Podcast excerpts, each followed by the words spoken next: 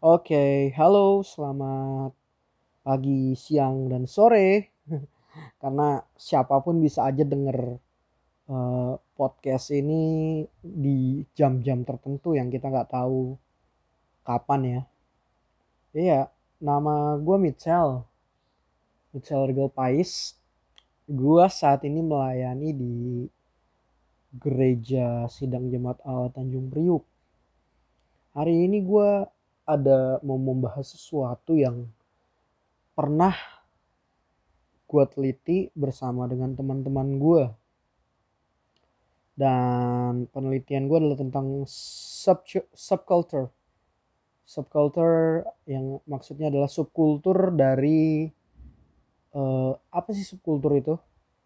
Nah, jadi sebagai pendahuluan nih, dalam masyarakat ada banyak kelompok-kelompok yang sengaja dibentuk atau terbentuk secara tidak sengaja. Karena e, mereka mengalami penolakan atau mereka merasa tidak sesuai dengan e, struktur yang ada. Seperti misalkan e, ada kelompok rohani mereka nggak mau mereka tidak mereka merasa tertolak dan mereka merasa menolak. Jadinya mereka membentuk grup sendiri atau gabung dengan grup sendiri Nah, ada juga kelompok-kelompok yang dibentuk untuk mengaktualisasikan diri. Nah, meskipun hal tersebut bertentangan dengan apa yang dimiliki dan dipercaya masyarakat pada umumnya. Nah, bentuk aktualisasi diri ini disebut dengan subkultur, di mana dilakukan oleh seseorang atau kelompok tertentu, dan ini berbeda dari kehidupan sosial masyarakat secara umum. Subkultur pada awalnya merupakan gerakan kelompok-kelompok tertentu yang sengaja dibentuk sebagai wujud kekecewaan terhadap uh, struktur yang ada dalam masyarakat. Nah, seperti masyarakat yang termajinalkan, terpinggirkan akibat adanya kapitalisme di bidang ekonomi. Nah, akhirnya terbentuklah satu subkultur yang merupakan perlawanan antitesis terhadap dominasi sistem kapitalis.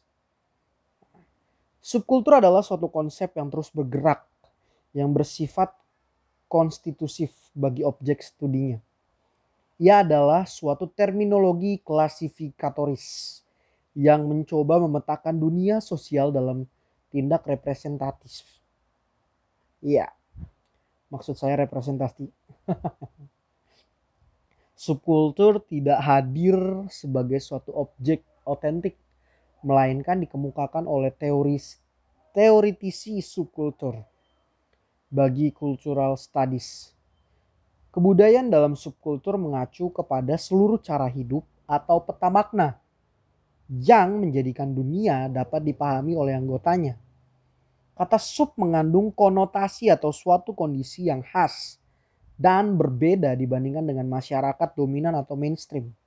Jadi istilah subculture otentik tergantung pada lawannya, yaitu istilah budaya dominan atau budaya mainstream yang diproduksi, misal masal dan tidak otentik.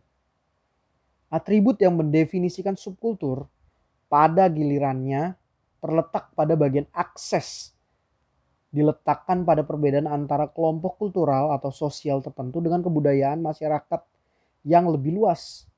Titik berat diletakkan pada variasi dari kolektivitas yang lebih luas yang diposisikan secara sama namun tidak problematik sebagai sesuatu yang normal, rata-rata dan dominan. Subkultur dengan kata lain dipandang rendah dan atau menikmati satu kesadaran tentang kelainan, the otherness atau perbedaan. Nah, inilah subkultur tersebut. Ya, agak berat-berat ya. Nah, ini aplikasi subkultur dalam masyarakat. Nah, kalau tadi yang kita bahas, subkultur adalah sebuah gerakan yang dilakukan oleh kaum marginal sebagai perlawanan atau antitesis terhadap budaya kaum dominan. Nah, tidak dapat dipungkiri, subkultur berada di tengah masyarakat dengan budaya dominannya.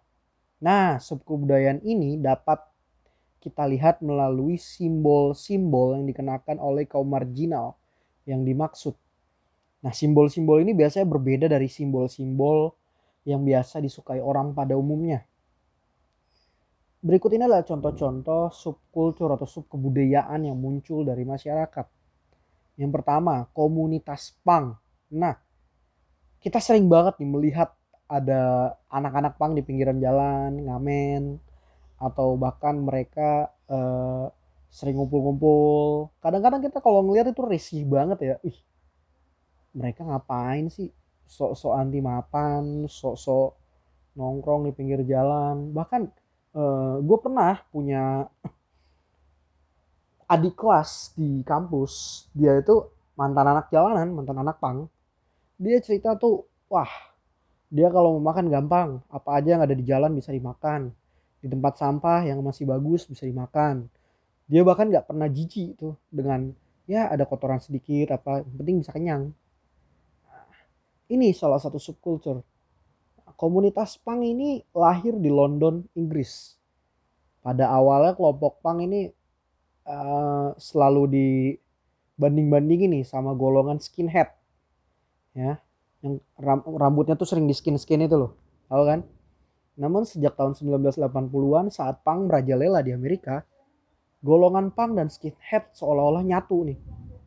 Karena mempunyai semangat yang sama, spiritnya sama namun punk juga berarti bisa dikatakan sebagai satu jenis musik atau genre musik yang lahir di awal tahun 70-an. Punk juga bisa berarti ideologi hidup yang mencakup aspek sosial dan politik. Nah, gerakan anak muda yang diawali oleh anak-anak kelas pekerja ini dengan segera merambah seluruh Amerika pada waktu itu yang mengalami masalah ekonomi, masalah eh, keuangan yang dipicu oleh kemerosotan moral oleh para tokoh-tokoh politik yang di atas atas tuh. Akhirnya ada memicu tingkat pengangguran dan kriminalitas tinggi. Nah, kelompok pang ini, keberadaan anak-anak pang ini nih berusaha menyindir para penguasa-penguasa yang suka bermain politik yang di atas melalui lagu-lagu dan musik yang lirik sederhana bahkan kadang-kadang kasar beat yang cepat dan menghentak. Punk lebih terkenal dari how fashion. Ini nih, yang dikenakan dan tingkah laku yang mereka perlihatkan. Seperti potongan rambut mohawk ala suku Indian dan dipotong ala fader cut. Nah, dan diwarna-warni dengan warna-warna yang terang, sepatu boots, rantai, spike, jaket kulit, celana jeans ketat-ketat. Wah, baju lusuh, anti kemapanan, anti sosial, kaum perusuh dan kriminal dari kelas rendah. Nah, gue gue sering banget ini ketemuin ini waktu sekarang sih gue nggak tahu ya masih ada apa enggak. Tapi gue sering banget ketemu anak-anak pang dulu. Waktu gue ada di lampu merah Pulau Gebang. Waktu gue dari Harapan Indah tuh kan belok kanan kalau mau ke Jakarta. Nah, kita lurus pas di lampu merah kalau belok kiri tuh ke Pulau Gebang. Biasanya di kiri jalan tuh tuh banyak anak-anak pang Cuma karena sekarang gue udah gak tinggal di Bekasi, jadi gue gak tahu itu masih ada apa enggak. Nah ini persis banget kayak gini nih gaya-gaya mereka. Bedanya mereka suka ngamen buat cari duit. Nah kalau kata teman-teman gue sih yang anak-anak pang itu mereka itu kadang-kadang sebenarnya anak-anak orang kaya cuma karena mereka mau hidup anti kemapanan jadi mereka nggak mau hidup kayak ya orang tuanya keluarganya bapak mamanya mereka akan hidup seperti ya yang mereka mau seperti anak pang pada umumnya rambutnya udah dibikin mohawk terus diwarna-warnain merah kuning hijau wah. Lucu banget dah asli. Kadang-kadang kalau kita ngeliat tuh kan risih banget ya. Terus biasanya mereka tuh dicitra apa dianggap seperti pemabuk berbahaya. Bahkan banyak orang yang mengira anak-anak orang-orang yang berpenampilan seperti itu tuh yang mirip-mirip ya kayak gitu-gitu ya.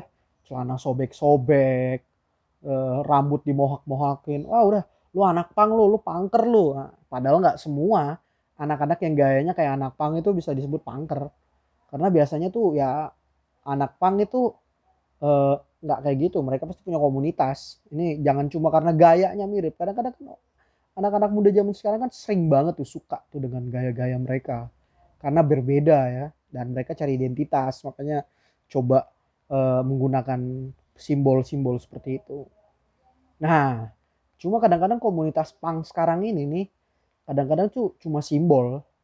Mereka hanya ya kayak yang gue bilang tadi menggunakan atribut-atribut bergaya seperti anak pang tanpa tahu nilai dan esensi daripada pang sebenarnya. Waktu awal-awal sebenarnya pang ini kan sebagai penolakan sebagai uh, ya perlawanan terhadap budaya kapitalis ya.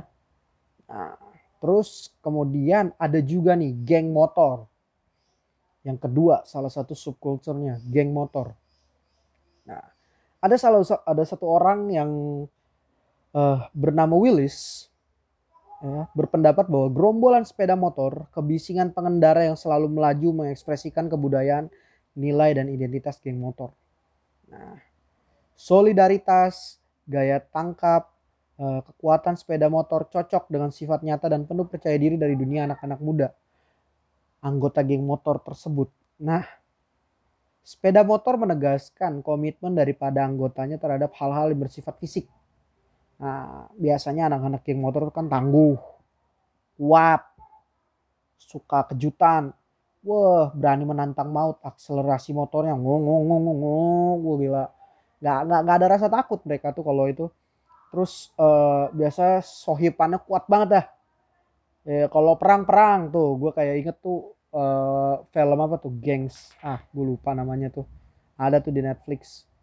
Uh, yang tentang anak-anak uh, motor tuh tuh gokil banget tuh terus uh, mereka tuh sebenarnya melakukan uh, kritik juga sih dengan cara mereka itu dengan gaya mereka ya, cara anak-anak pengendara motor itu tuh berusaha menjinakkan brutalnya teknologi demi mencapai tujuan manusia secara simbolis.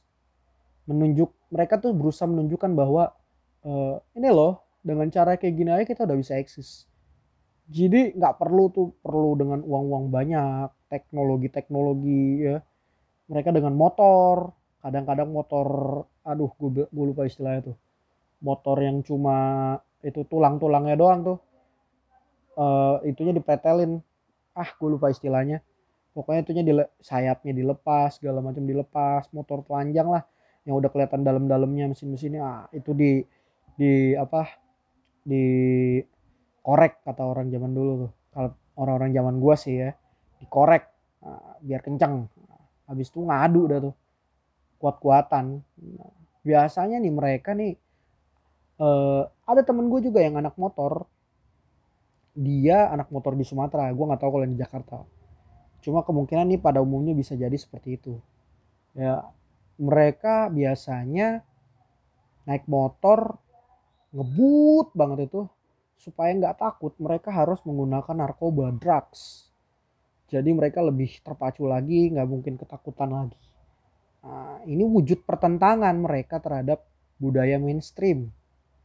Ya tidak semata-mata bersifat negatif sih tergantung visi dan misi geng motornya cuma ya kadang-kadang kenyataannya kita sering ngadepin bahwa ada banyak geng motor yang gue sering denger tuh di Bandung. Kadang-kadang mereka tuh keliling-keliling bawa-bawa sabit pan gede-gede tuh uh gila. Ngerampok orang lah mukulin orang lah merampok pokoknya ngelakuin pembunuhan penganiayaan. Banyak tindakan kriminal. Kayak apa yang bajunya gue sering pakai tuh satu darah Maluku tuh kalau di Belanda tuh terkenal banget mereka anggota kriminal. Jadi kayak kurang asoy aja gitu. Cuma ada juga nih kemarin gue baru denger di uh, Amerika ada geng motor tuh yang uh, mereka sebenarnya itu isinya anak-anak motor yang udah pada bertobat jadi Kristen sungguh-sungguh dalam Tuhan tapi hobinya mereka masih tetap uh, uh, touring bareng naik motor terus uh, nginjilin orang temen-temennya yang masih belum bertobat baptis kayak gitu. Nah, ini bagus nih visi misinya jelas. Nggak kayak yang lain yang sering gue denger di Indonesia nih geng motornya bermasalah semua. Nah subkultur yang ketiga itu komunitas LGBTQ nah seperti yang kita tahu ya uh, eh, LGBTQ itu penyimpangan lah ya yang kita tahu ya penyimpangan seksual penyimpangan gender masuk dalam gender dysphoria ketidakjelasan gender tuh. Ya. Kadang-kadang uh, gue sendiri bingung untuk menghadapi yang seperti ini untuk melayani yang seperti ini. Cuma ya mereka nggak dipungkir lagi ada dalam masyarakat. Dan mereka termasuk salah satu kaum marginal karena perilakunya dikategorikan sebagai penyimpangan di masyarakat. Ya meskipun ya kadang-kadang kalau kita lihat di TV ya entah yang cewek atau yang cowok ya, cewek sih terutama ya, gemes sendiri dia kalau ngelihat uh, pasangan bencong sama uh, eh, pasangan bencong lagi. Pasangan uh, cowok sama cowoknya itu kayak mereka gemes sendiri gue sering lihat tuh uh kok mereka malah gemes sendiri ya ngeliat kayak gituan? Padahal mereka tahu itu salah. Kadang-kadang kita secara tidak langsung ya acara-acara di TV tuh membuat kita tuh kayak menerima keberadaan mereka. Itu pengaruhnya tuh kurang baik ya sebenarnya buat kita ya. Oke kita balik lagi ke sini ya. Nah uh, kaum LGBTQ ini merasa nggak ada yang salah dengan perilaku mereka karena itu merupakan uh, mereka merasa itu ada di DNA mereka. Mereka merasa itu ada di uh, apa ya itu dari lahir ya mereka seperti itu sudah diciptakan seperti itu. Jadi mereka nggak ngerasa ada yang salah. Pada akhirnya mereka membentuk komunitas. Nah ada komunitas ini gue yang gue tahu tuh komunitas apa tuh pelangi gue lupa tuh. Uh, ada juga bahkan bekas seorang pastor yang akhirnya jadi transgender ya. Sekarang dia malah masuk masuk jadi PNS ada juga yang di Jogja kalau nggak salah ya. Eh, yang mendirikan pesantren untuk kaum transgender. Wah. Ini nih buat masyarakat pada umumnya pasti menolak komunitas kayak begitu. Meskipun ya ini kan banyak masyarakat menolak mereka. Mereka nggak punya tempat. Mereka mau ke mana? Pada akhirnya ya secara tidak langsung dengan penolakan yang dilakukan oleh masyarakat membuat mereka tidak bisa kembali tidak mau kembali kepada masyarakat. Dan akhirnya ya mereka membentuk satu komunitas untuk menjadi wadah buat mereka wadah untuk mereka beragama ya wadah untuk mereka e, melakukan aktivitas sosial mereka wadah untuk mereka berbisnis ya agar ya mereka nggak ngerasain uh, ketakutan lagi ya. Mereka tetap diterima karena itu salah satu komunitasnya. Nah ini nih ada ini kom, salah satu komunitas subkultur yang terjadi saat ini di Indonesia. Nah saat ini nih kita memerlukan uh, cara kiat-kiat bagaimana kita untuk bisa menjangkau mereka. Ya hal-hal yang amat sulit memang. Cuma kita perlu uh, mencari cara membentuk menyusun strategi. Bagaimana cara kita untuk bisa lebih dekat sama mereka? Bagaimana cara kita untuk bisa uh, menjangkau pribadi mereka? Terutama yang buat saya agak sulit itu pasti kan banyak orang merasa sulit untuk mendekati kelompok LGBTQ karena ya seperti yang kita tahu agak susi, susah untuk orang bisa mendekat kepada mereka. Kadang-kadang mereka tertutup.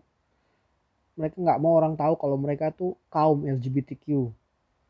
Nah, karena terjadi penolakan. Makanya agak susah. Buat saya sih yang pertama, yang paling penting, penerimaan itu penting. Penerimaan apa adanya, bukan ada apanya. Penerimaan apa adanya. Penerimaan yang saya maksud itu seperti apa yang Tuhan Yesus lakukan. Ya kita tahu uh, kita nggak mungkin bisa jadi seperti Tuhan Yesus. Cuma marilah kita berusaha menerima orang tersebut sebagaimana dirinya adanya. Kalau dia saat itu masih homo, masih uh, gay, masih lesbian, masih transgender, queer, yang masih belum jelas, uh, dia masih belum jelas dia mau berpihak ke gender yang mana, mau jadi cowok, mau jadi cewek, dia masih belum jelas. Nah, itu kita butuh penerimaan buat saya ya. penerimaan yang dilakukan oleh Tuhan Yesus itu besar banget loh. Kita kita nggak mungkin bisa uh, melakukan penerimaan yang sama kayak yang uh, Tuhan Yesus lakukan. Nah, karena itu kita butuh uh, menjadi seperti Tuhan Yesus. Ada dalam Injil uh, uh, apa? Ada dalam Injil tuh kita bisa melihatnya dalam uh, Lukas 5 ayat 31 sampai 32, mana Tuhan Yesus berkata seperti ini. Bukan orang sehat yang memerlukan tabib, tetapi orang sakit. Aku datang bukan untuk memanggil orang benar, tetapi supaya orang berdosa, bertobat. Nah, kalau kita lihat dalam ayat ini nih, Tuhan Yesus uh, mengatakan bahwa keberadaan dia bukan untuk orang yang yang sehat, orang yang ya, ya, ya yang gaya hidupnya nggak menyimpang lah ya. Tapi dia ada untuk orang-orang yang berdosa. Tuhan Yesus mengasihi orang berdosa. Nah, kalau kita melihat apa yang Tuhan Yesus lakukan, ini sesuatu yang extraordinary ya, sesuatu yang nggak nggak nggak nggak bisa kita pikirkan. Bahkan ketika Tuhan Yesus ketemu dengan Zakheus, ya, Matius 9 ayat 12 Tuhan Yesus ngomong begini nih nama 13 nih. Yesus mendengarnya dan berkata bukan orang sehat yang memerlukan tabib tetapi orang sakit jadi pergilah dan pelajarilah arti firman ini. Yang ku kehendaki ialah belas kasihan dan bukan persembahan. Karena aku datang bukan untuk memanggil orang benar melainkan orang berdosa. Ini jawaban Tuhan Yesus kepada orang-orang Farisi pada saat itu yang uh, kayak nggak terima ngapain sih guru-guru guru lu tuh bergaul sama orang-orang berdosa itu? Ketika mereka ngomong begitu jawaban Tuhan Yesus lah ya gue datang sini bukan buat lu. Gue datang sini buat orang-orang berdosa penerimaan ini hal yang penting. Hal yang sangat amat penting. Untuk supaya uh, mereka bisa ngerasa wow lu sayang sama gue lu mengasihi gue kalau kita nggak melakukan ini ya sulit buat mereka bisa menerima kita ya. Sulit buat mereka uh, hidup uh, sesuai dengan apa yang firman Tuhan katakan. Nah, ya setelah uh, kita menerima mereka yang kedua kita harus menemukan satu pelayanan yang uh, sesuai konteks mereka ya, seperti yang dikatakan Rasul Paulus dalam 1 Korintus 9 ayat 19 sampai 23 Sungguh pun aku bebas terhadap semua orang. Aku menjadikan diriku hamba dari semua orang supaya aku boleh memenangkan sebanyak mungkin orang. Demikianlah bagi orang Yahudi, aku menjadi seperti orang Yahudi supaya aku memenangkan orang-orang Yahudi. Bagi orang-orang yang hidup di bawah hukum Taurat, aku menjadi seperti orang yang hidup di bawah hukum Taurat. Sekalipun aku sendiri tidak hidup di bawah hukum Taurat, supaya aku dapat memenangkan mereka yang hidup di bawah hukum Taurat. Bagi orang-orang yang tidak hidup di bawah hukum Taurat, aku menjadi seperti orang yang tidak hidup di bawah hukum Taurat. Sekalipun aku tidak hidup di luar hukum Allah, karena aku hidup di bawah hukum Kristus, supaya aku dapat memenangkan mereka yang tidak hidup di bawah hukum Taurat. Bagi orang yang lemah, aku menjadi seperti orang yang lemah, supaya aku dapat menyelamatkan mereka yang lemah. Bagi semua orang, aku telah menjadi segala-galanya supaya aku sedapat mungkin memenangkan beberapa orang dari antara mereka. Segala sesuatu ini aku lakukan karena Injil supaya aku mendapat bagian di dalamnya. Nah, yang kedua kita harus menyiapkan pelayanan yang sesuai konteks, sesuai eh, orang-orang yang kita ingin jangkau. Nah, kalau kita melihat dalam 1 Korintus 19 ayat 2 uh, eh, ayat 1 Korintus 9 ayat 19 sampai 23 ini kita melihat bahwa eh, Rasul Paulus demi mengabarkan Injil, demi supaya bisa memenangkan orang-orang itu, dia rela menjadi seperti apa pun. Dia mengatakan untuk orang-orang yang hidup dengan hukum Taurat, yang hidup di bawah hukum Taurat, dia hidup seperti mereka, orang-orang yang hukum menjalani hukum Taurat. Nah untuk orang-orang yang eh, lemah, dia menjadi seperti mereka. Ya. Nah ini salah satu contoh pelayanan yang kontekstual di mana kita ketika ingin melayani anak-anak pang ya kita harus bergaul mungkin ya kita gayanya nggak bisa seperti mereka banget ya rambut kita meskipun ya ada juga hamba-hamba Tuhan yang eksentrik ya.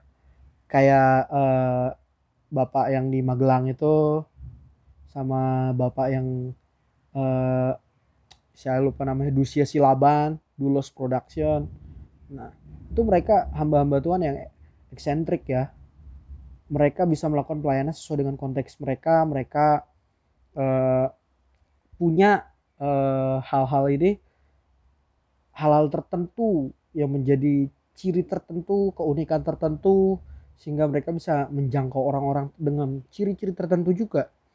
Nah dengan cara seperti ini kita bisa menjangkau orang.